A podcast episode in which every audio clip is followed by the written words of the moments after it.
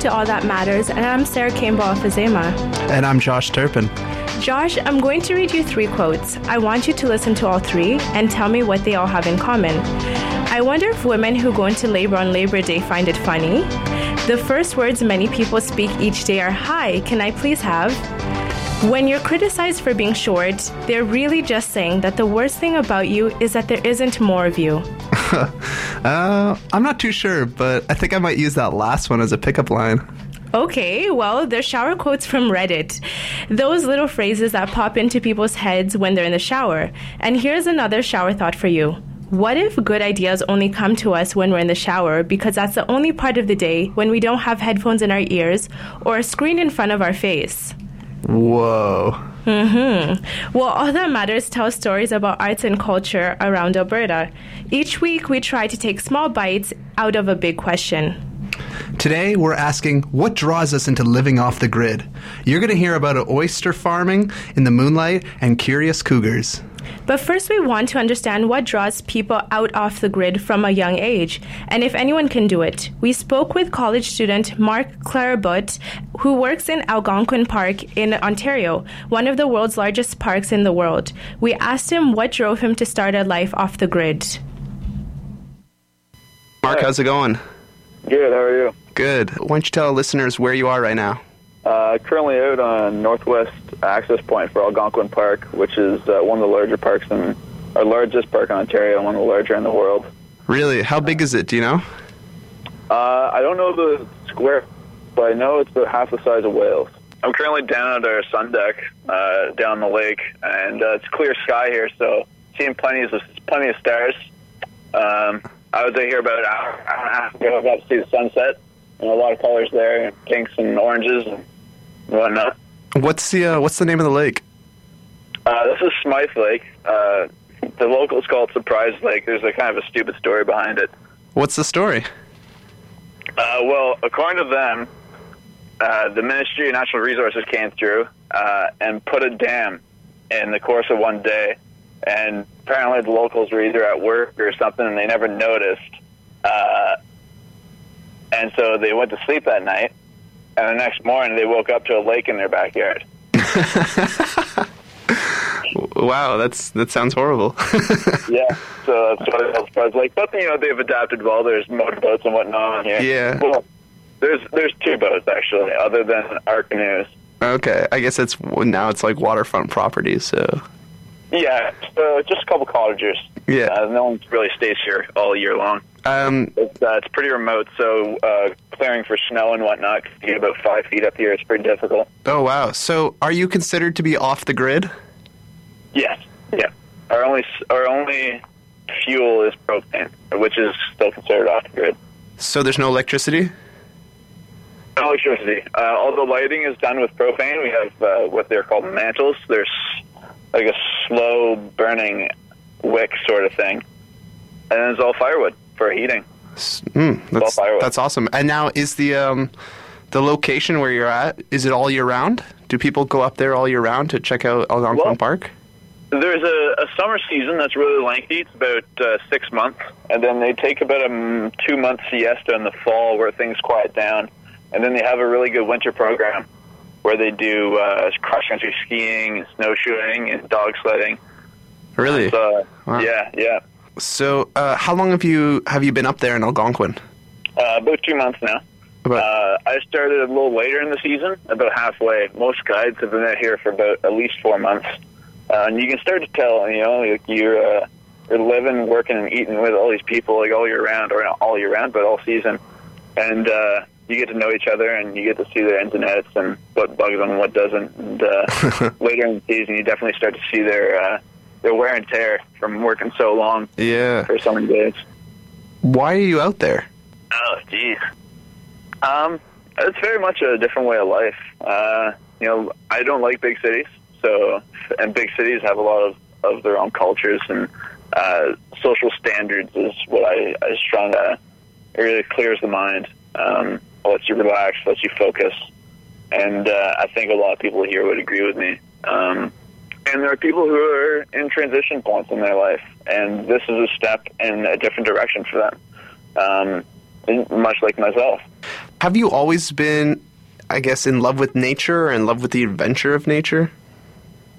Yeah, yeah. Um, when I was about six years old, my uh, parents and I and my sister, we all moved uh, about 30 minutes outside of my city boundary, which was originally Kingston, uh, to a, about a 100 acre lot with a with a house in the middle of it. And um, I grew up there all my life, you know, until the age of 18. I went off to, to university in, at Carleton in Ottawa, and um, I enjoyed every minute I lived out there. I explored a lot. I uh, most of my summers were spent roaming my backyard, and most of my winters were spent skiing on the small ponds or skating on the small ponds I found.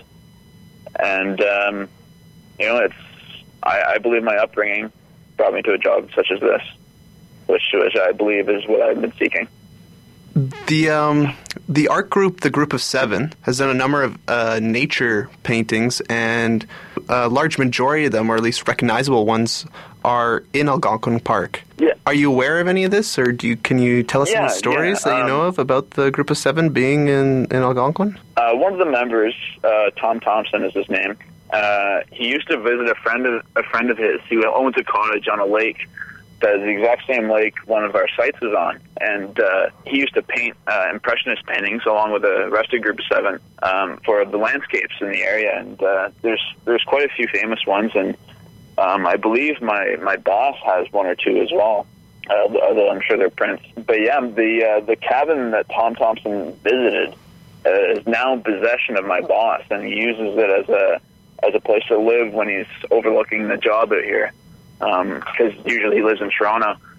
Uh, and I've been to see it. It's beautiful. It's uh, it's a really nice cabin. It's on a small island in the middle of this lake that uh, has absolutely amazing sunrises.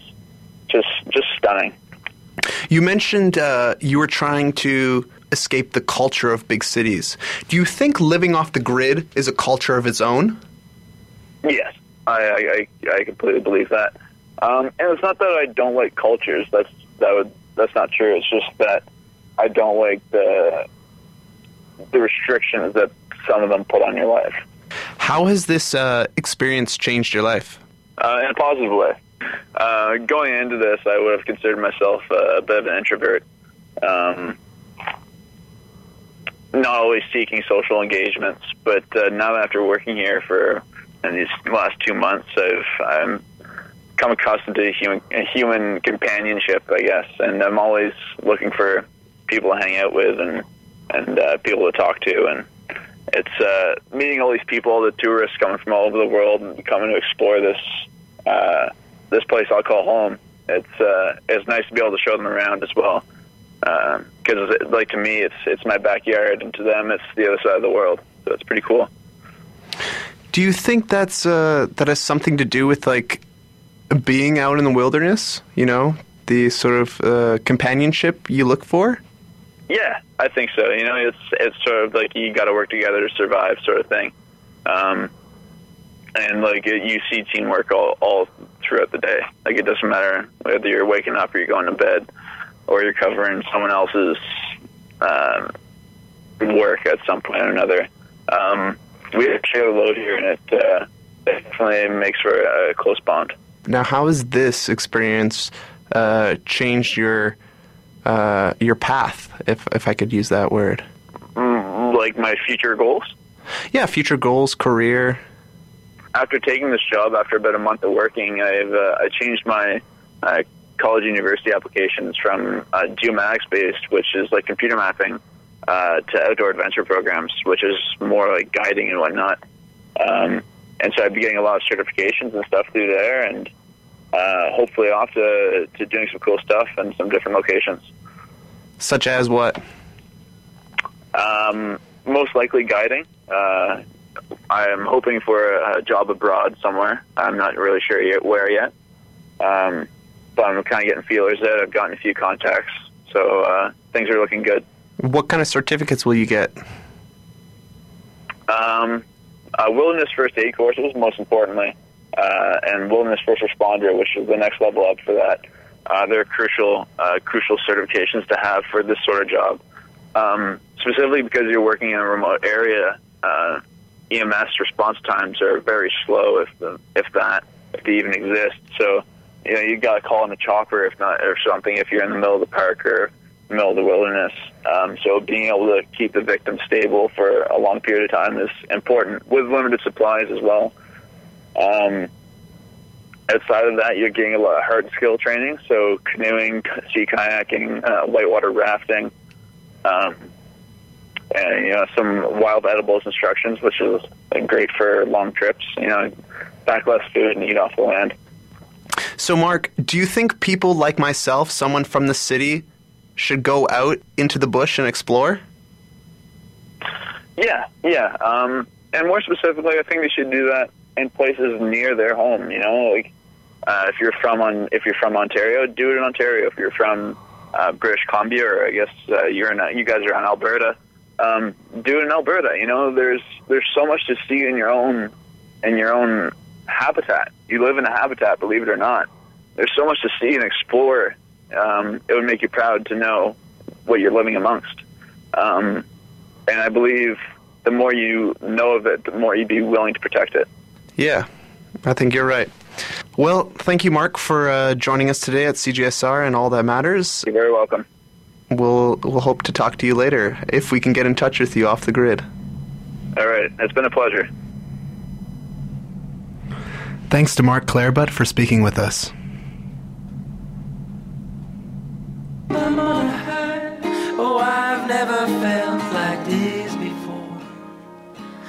to let it go.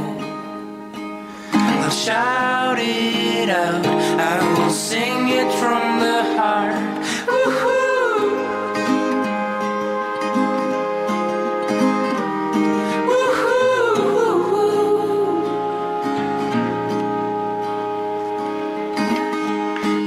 This is right, this is good. Expression. You're listening to All That Matters from CJSR. I'm Sarah Campbell Fazema. And I'm Josh Turpin. Today we're asking what draws us to go off the grid? Okay, I want to do a quick test of how far you would go off to the, how far you would go to be off the grid. There are no wrong answers. Just tell me if you think this is far enough. Scenario 1. You're in a spaceship on the dark side of the moon, cut off from contact with Earth, but there's one other astronaut in the ship with you. Uh, I, th- I think that's a little too far, but but I would definitely go to space if I could. Okay, scenario two. You're a monk in one of those Belgian Trappist monasteries, and you're totally self sufficient for power. You have no telephone, but tourists come and visit you every week to see your brewery. That sounds pretty good.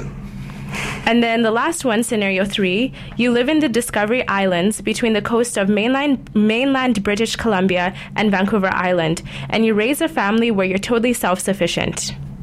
Well, I, I don't have to imagine, because our next guest is Judith Wright, and she does just that.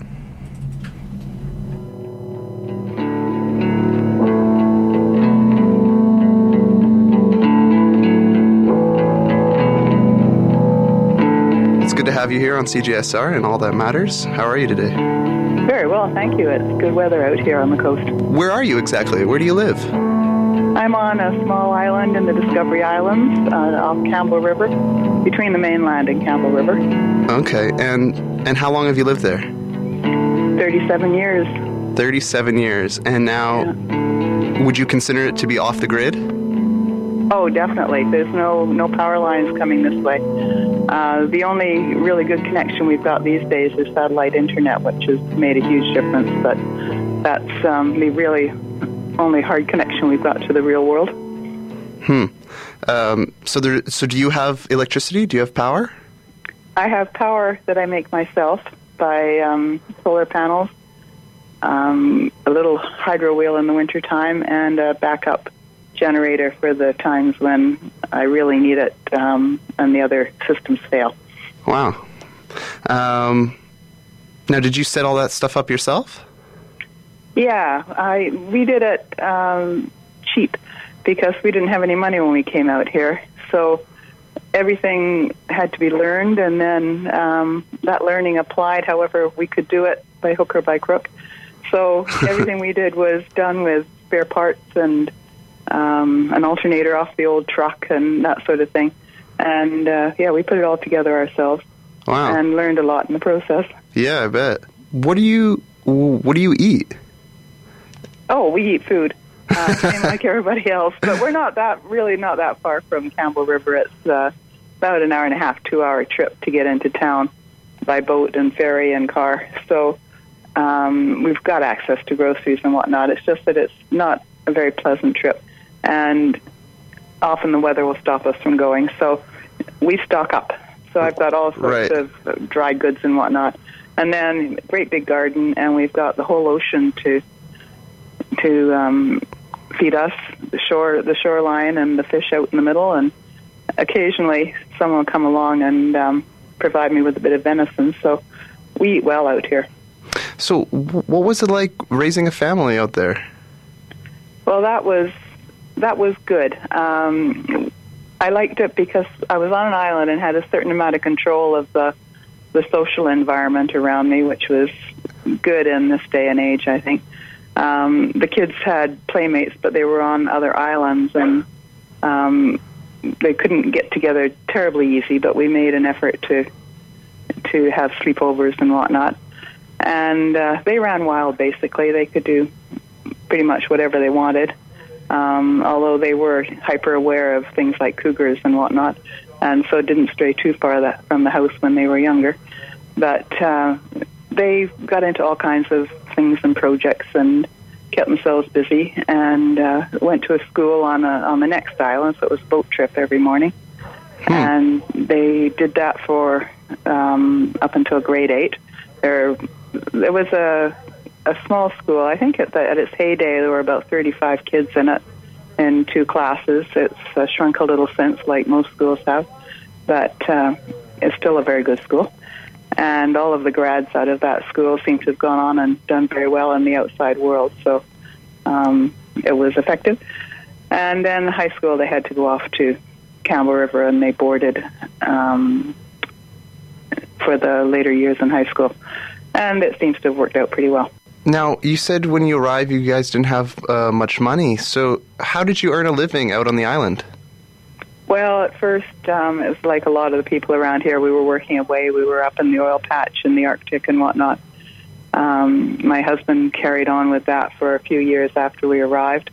And then when that golden goose died, he um, came or found work in the in the area on fish farms and that sort of thing. And we also established an oyster lease. So um, I had a I had a job there when he left. Um, I carried on with the oyster lease, and uh, it put, you know helped me stay on the island and uh, keep going with the kids. And um, it was hard work, but it was there, so it worked.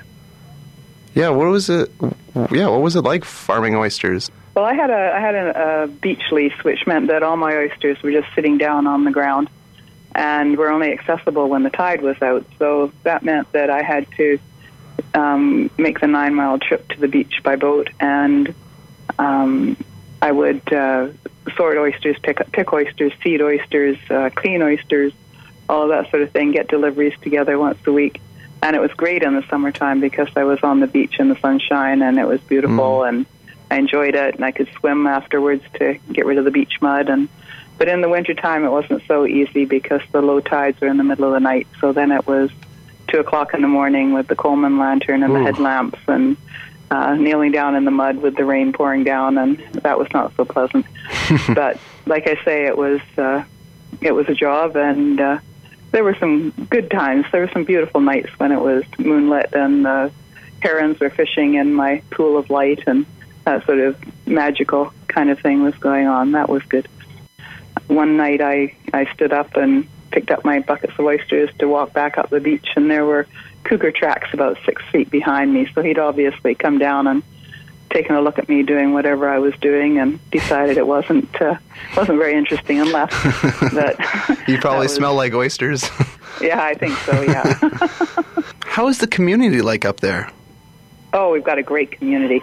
I grew up in um, suburban Toronto, and I think how isolated and alone I was in that situation compared to what we've got here. Even though sometimes I'm the only person on my island, I've got all these uh, wonderful people around uh, on the neighboring islands, as well as the the more seasonal people who who come to this island. and there's always uh, I don't know good company, and everyone's always glad to see each other because we're not always rubbing elbows. And it's always a treat to to run into someone and have a wee chat.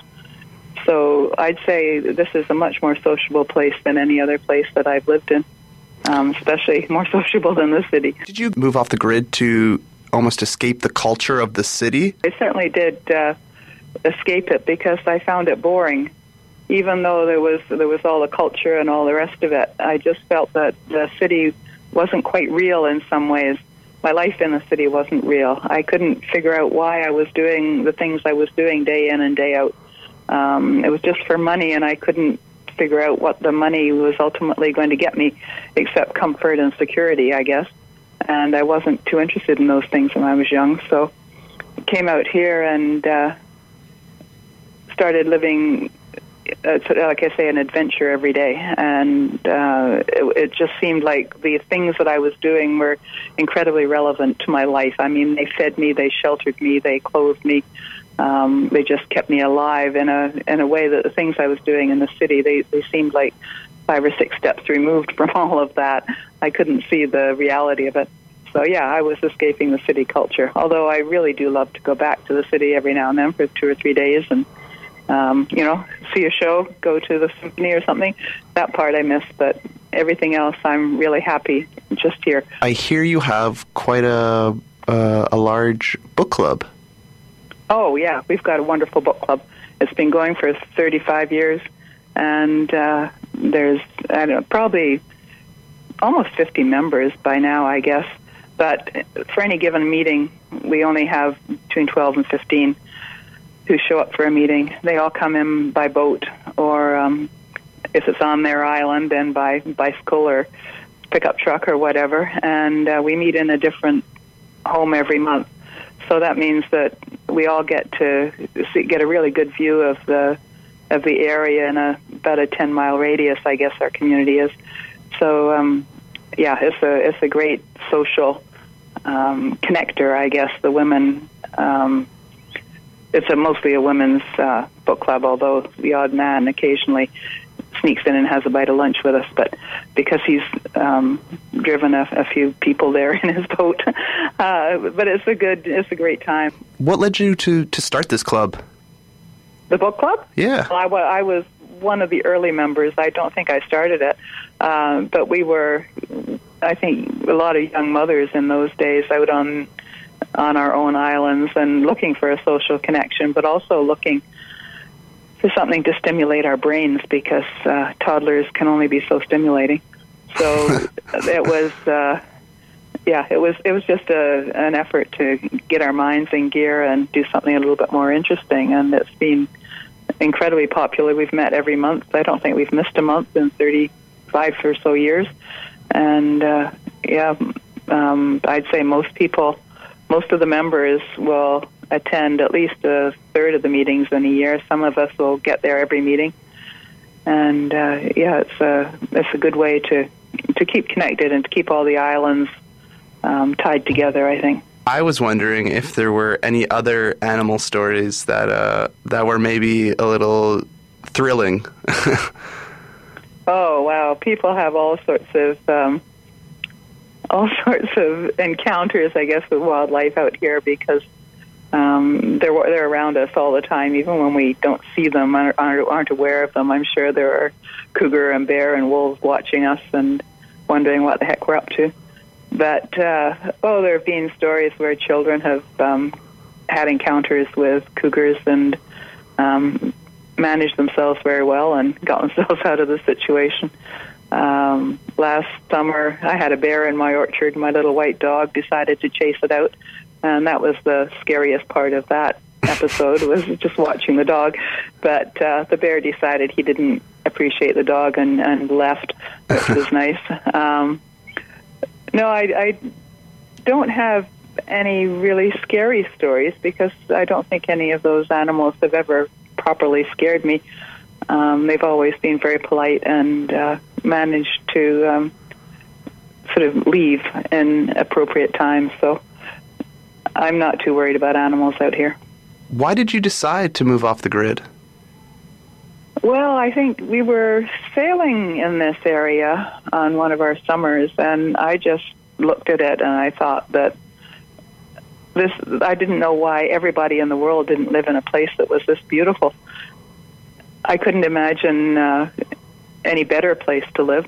And so when we actually found some land that we could afford, although it wasn't on the grid, it was, it's not that we chose to move off the grid. We just chose to move to a place where there happened to not be any electricity. And uh, it was, like I say, it was something we could afford. That was one thing. It was beautiful. Um, it was in a place that was isolated, but seemed to have a community around it. So that was another plus, and we knew a few people in the area too. So yeah, the off the grid wasn't the, what we were aiming at. We were just aim, we were just looking for a good life, and it happened to be that it was going to be an off grid life, and that was all doable. So we just went ahead and did it. Thank you, Judith, for speaking with us at All That Matters in CJSR. Um, I hope uh, the book club keeps going strong and uh, and you keep enjoying your life out there and off the grid. Thanks a lot, Josh, and uh, hope we see you out here sometime. Yeah, I hope so too.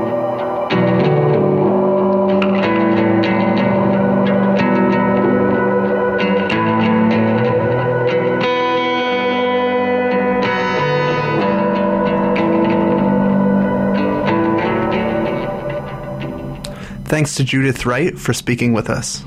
You're listening to All That Matters from CJSR. So we've heard from two people who acted on the urge to get off the grid. Now, not all now not all of us can leave the city though because of our jobs, our family, or school. So how do we tap into that creative energy, that sense of community that Judith and Marc talked about? I think the best thing you could do is maybe once a week, you know, go for a hike and anyone you meet out on the trail, I mean, that's someone you can talk to and you'd be surprised how happy they are just to chat and or even, you know what, just go trek into the bush somewhere just for a couple hours and try not to get lost, but just look at nature. I find sometimes when you hear people talk about their experiences in the wilderness, it seems like it's made them a better person than who they were in the city. Do you think that they have some kind of moral high ground in, in taking the high road and going off the grid? I don't know if it's a moral high ground, but it's definitely a way of life. Um, and everyone's different, though. So whether you live in the city or in the suburbs or off the grid, you know, just try to find happiness.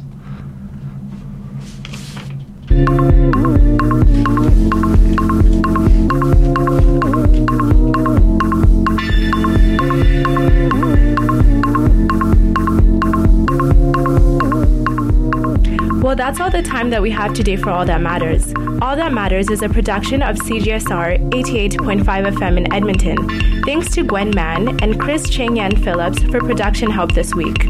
Our theme music is by Dokasha Tero. Additional music today by Róisín Murphy. We love hearing from you all out there in listener land. Tweet us and let us know what you thought of the show. We're at ATM CJSR. We're also on Facebook, and our email address is allthatmatters at cjsr.com. Our website is allthatmatterscjsr.wordpress.com. If you have friends who don't know about All That Matters on the radio map, point them out to our direction. It means a lot to us when you point them to our website or ask them to tune in. I'm Sarah Campbell Fizema. And I'm Josh Turpin. Thanks for listening.